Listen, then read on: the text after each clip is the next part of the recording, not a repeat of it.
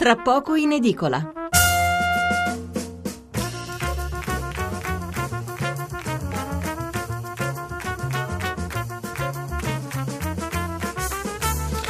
Buonasera da Stefano Mensurati e benvenuti all'ascolto di Tra poco in edicola, la rassegna stampa notturna di Radio 1.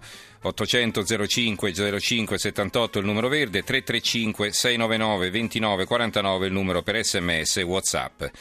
Le aperture dei quotidiani di sabato 28 febbraio si dividono tra chi punta sul rischio terrorismo islamico in Italia e chi invece sui primi segnali di ripresa economica. In realtà in serata è arrivata anche un'altra importante notizia che però sulle prime pagine che abbiamo non c'è, salvo ribattute dell'ultima ora, e cioè l'uccisione in un agguato a, Bons- a Mosca a Boris Nemtsov, uno degli oppositori di Putin, una notizia che probabilmente avranno solo i quotidiani più grandi che chiudono più tardi e quindi hanno il tempo di rimettere mano alla prima pagina. Ma torniamo al terrorismo. Ieri è stata consegnata al Parlamento una voluminosa relazione dei servizi segreti che mettono in guardia contro il pericolo di attentati. Noi ne parleremo tra poco con un ospite d'eccezione, il presidente del COPASIR, il Comitato parlamentare per il controllo sui servizi segreti, Giacomo Stucchi. Prima però una finestra sull'economia perché si moltiplicano le piccole buone notizie, lo spread è sceso sotto quota 100, non succedeva dal 2010 e il prodotto interno lordo nell'ultimo trimestre è cresciuto dello 0,1, praticamente quasi niente, però insomma dopo più di tre anni di decrescita è pur sempre un'inversione di tendenza che poi valuteremo assieme all'ex, all'ex direttore del Sole 24 Ore Ernesto Auci. Subito dopo la minaccia del terrorismo islamico sull'Italia, un argomento che porteremo poi avanti fino a luna e poi eh, dopo il GR parleremo dei danni al patrimonio archeologico provocati dall'ISIS e anche in Africa da Al-Qaeda del Maghreb un patrimonio millenario che sta andando distrutto o saccheggiato per poi essere rivenduto all'estero al mercato nero, un'altra fonte di finanziamento per il califfato. E a raccontarci cosa sta succedendo e la gravità dei danni eh, che abbiamo eh, sotto gli occhi è l'archeologo che ha scoperto le rovine di Ebla in Siria, il professor Paolo Mattier. Nel corso della rassegna stampa eh, vi daremo naturalmente lettura anche delle altre principali notizie, tra le quali quella degli scontri tra polizia e antagonisti nel centro di Roma, un assaggio di quello che potrà accadere nel pomeriggio di sabato quando ci sarà la manifestazione della Lega in Piazza del Popolo. Partiamo però con il primo argomento della serata, con le buone notizie che arrivano dal fronte economico. Certo, si tratta di primi segnali di ripresa che devono essere consolidati, ma l'inversione di tendenza, se non altro, ha un valore psicologico, nel senso che l'uscita dalla crisi non sembra lontana. Diamo lettura dei titoli dei principali commenti e poi approfondiremo il tema con il nostro ospite. Il Corriere della Sera, l'Italia vede la ripresa, la Repubblica, effetto BCE sullo spread scende sotto quota 100. Il sole 24 ore, spread sotto quota 100, mini crescita del PIL più 0,1, Istat primo trimestre positivo dopo 14 negativi o invariati. Ci sono due commenti, uno di Carlo Bastasini intitolato Solo un aiuto, non un alibi, e riferito al calo dello spread, e poi quello del vice direttore Fabrizio Forché, il dividendo europeo e la serietà necessaria, il lavoro da fare. Scrive Forché.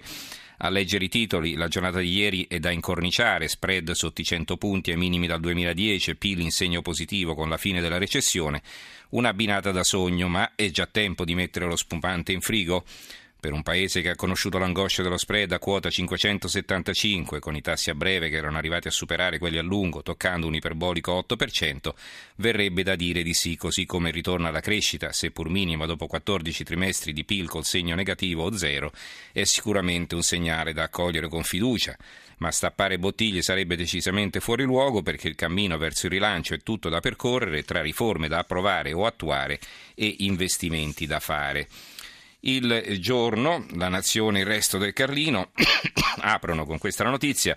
Spread e PIL, l'Italia riparte, anticipazione Istat, torna alla crescita, differenza coi tassi tedeschi sotto quota 100, salgono i prezzi, lavoro, dopo Fiat Chrysler assumono anche Telecom e Coop. Il messaggero PIL e spread, l'Italia si muove l'avvenire, lo spread è domato e si rivede la crescita, eh, il libero fuori dalla recessione, il Viagra di Draghi fa alzare il PIL, Grazie all'azione della BCE lo spread crolla sotto i 100 punti e l'euro si svaluta sul dollaro, così arriva la ripresina. Dopo tre anni e mezzo si rivede il segno più, ma il lavoro soffre. Il secolo XIX eh, ce l'ha di taglio basso, crisi, l'Istat vede l'uscita dal tunnel, il PIL è in risalita, il Gazzettino invece apre a tutta pagina, dopo quattro anni l'Italia rivede la crescita. La provincia di Como, e qui arriviamo ai giornali locali che eh, danno conto eh, di qualche elemento eh, che concretizza questa ripresa. La provincia di Como, Como, le imprese sentono la ripresa. Il presidente di un'industria verga si può parlare cautamente di ritorno della domanda, cioè della domanda di beni, quindi le imprese ritornano a vendere. Il Corriere delle Alpi di Belluno, sapete che in quella zona è, è il distretto dell'occhialeria, occhialeria ora si assume dal Mido dati positivi anche su produzione ed esportazione, quindi una buona notizia da un settore tra l'altro trainante del nostro export. Allora, eh, i nostri recapiti come sempre eh, 800 05 05 78 il numero verde, 335 699 29 49 il numero per gli sms e eh, abbiamo di nuovo con noi Ernesto Auci, già direttore del Sole 24 Ore, attuale direttore del giornale web First Online. Auci, buonasera. Buonasera a tutti, buonasera. Allora, ricordo tecnicamente si entra in recessione quando il prodotto interno lordo segna una crescita negativa per due trimestri consecutivi e noi col segno meno ci andiamo avanti da tre anni, quindi immaginate un po'. Ecco, adesso c'è questo più 0,1%, come lo dobbiamo interpretare Auci? Beh, certo, è ancora un piccolo segnale, però è un primo segnale che dà eh, speranza di poter migliorare nel corso del 2005 e del 2016. Naturalmente il punto è questo, noi miglioriamo per ragioni internazionali, non dipendenti tanto dalla nostra volontà, e mi riferisco al crollo del prezzo del petrolio, al fatto che la BCE si è decisa a fare una politica monetaria molto più espansiva e quindi questo ha portato a una riduzione del valore dell'euro rispetto al dollaro, insomma una piccola svalutazione.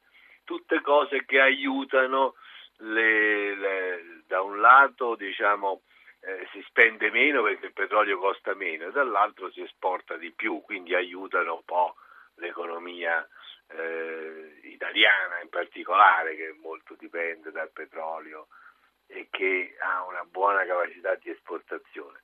Però attenzione, come ha detto anche ieri la comunità europea nel promuovere insomma, i conti italiani, questi sono tutti segnali positivi ma che non devono farci abbandonare l'idea, la necessità insomma, di riformare il nostro sistema perché la nostra competitività è ancora eh, bassa, nel senso che non abbiamo recuperato a sufficienza quello che abbiamo perso negli ultimi vent'anni.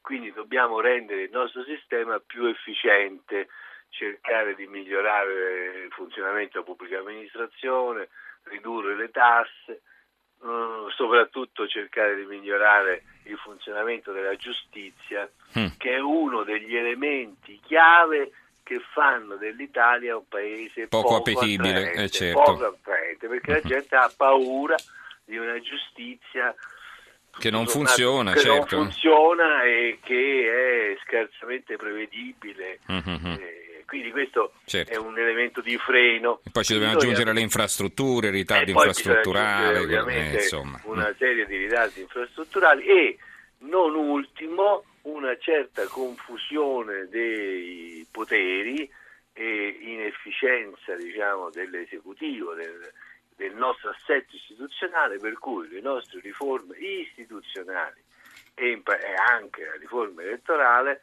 mm. danno quella garanzia che noi stiamo cercando di darci un sistema istituzionale efficiente che può funzionare. Allora, ecco, abbiamo... Contrariamente a quello che dicono molti, che con le riforme istituzionali non servono a niente, invece sono un elemento importantissimo che viene valutato dagli operatori di tutto il mondo come fondamentale per il mm. nostro paese. Diciamo. Abbiamo una telefonata in linea, Ernesto. Ascoltiamo Paolo da Pisa. Buonasera. Buonasera a tutti. Io penso che sia stata fatta una valutazione per l'euro per agevolare un po' tutti. In effetti la Germania è cresciuta, mi sembra, del 2,5, del 2,4. Quindi voglio dire, la nostra crescita della 0,1 eh, è, è, solamente un riflesso. Sostanzialmente l'euro non è che beneficia l'Italia, eh, c'è la valutazione, beneficia anche, anzi, soprattutto la Germania. Per noi non è che cambia nulla, cioè, c'è lo spread si è abbassato mm-hmm. perché Draghi compra i titoli, quindi è una crescita secondo me falsa, però... Ehm, no, diciamo che eh, ce ne avvantaggiamo dalla, della svalutazione dell'euro rispetto al dollaro per le nostre esportazioni verso i paesi dell'area dollaro, questo senza dubbio, insomma, ecco, ci dà una mano. Poi certo. è chiaro che certo. eh, la Germania è un paese esportatore tanto quanto noi, quindi vedere loro crescere del 2% insomma, ci fa capire di quanto siamo fermi. Allora, grazie Paolo per questo suo intervento e volevo chiedere ad Auci, naturalmente può fare un commento a quello che ha detto il nostro ascoltatore, a proposito delle esportazioni, i nostri prodotti sono sempre molto apprezzati all'estero, diciamo che il problema è un po' che manca la domanda interna, cioè che in Italia non si consuma perché appunto per colpa della crisi o si tagliano le spese o semplicemente si rinviano perché non si sa mai cosa può succedere domani. Allora come se ne esce?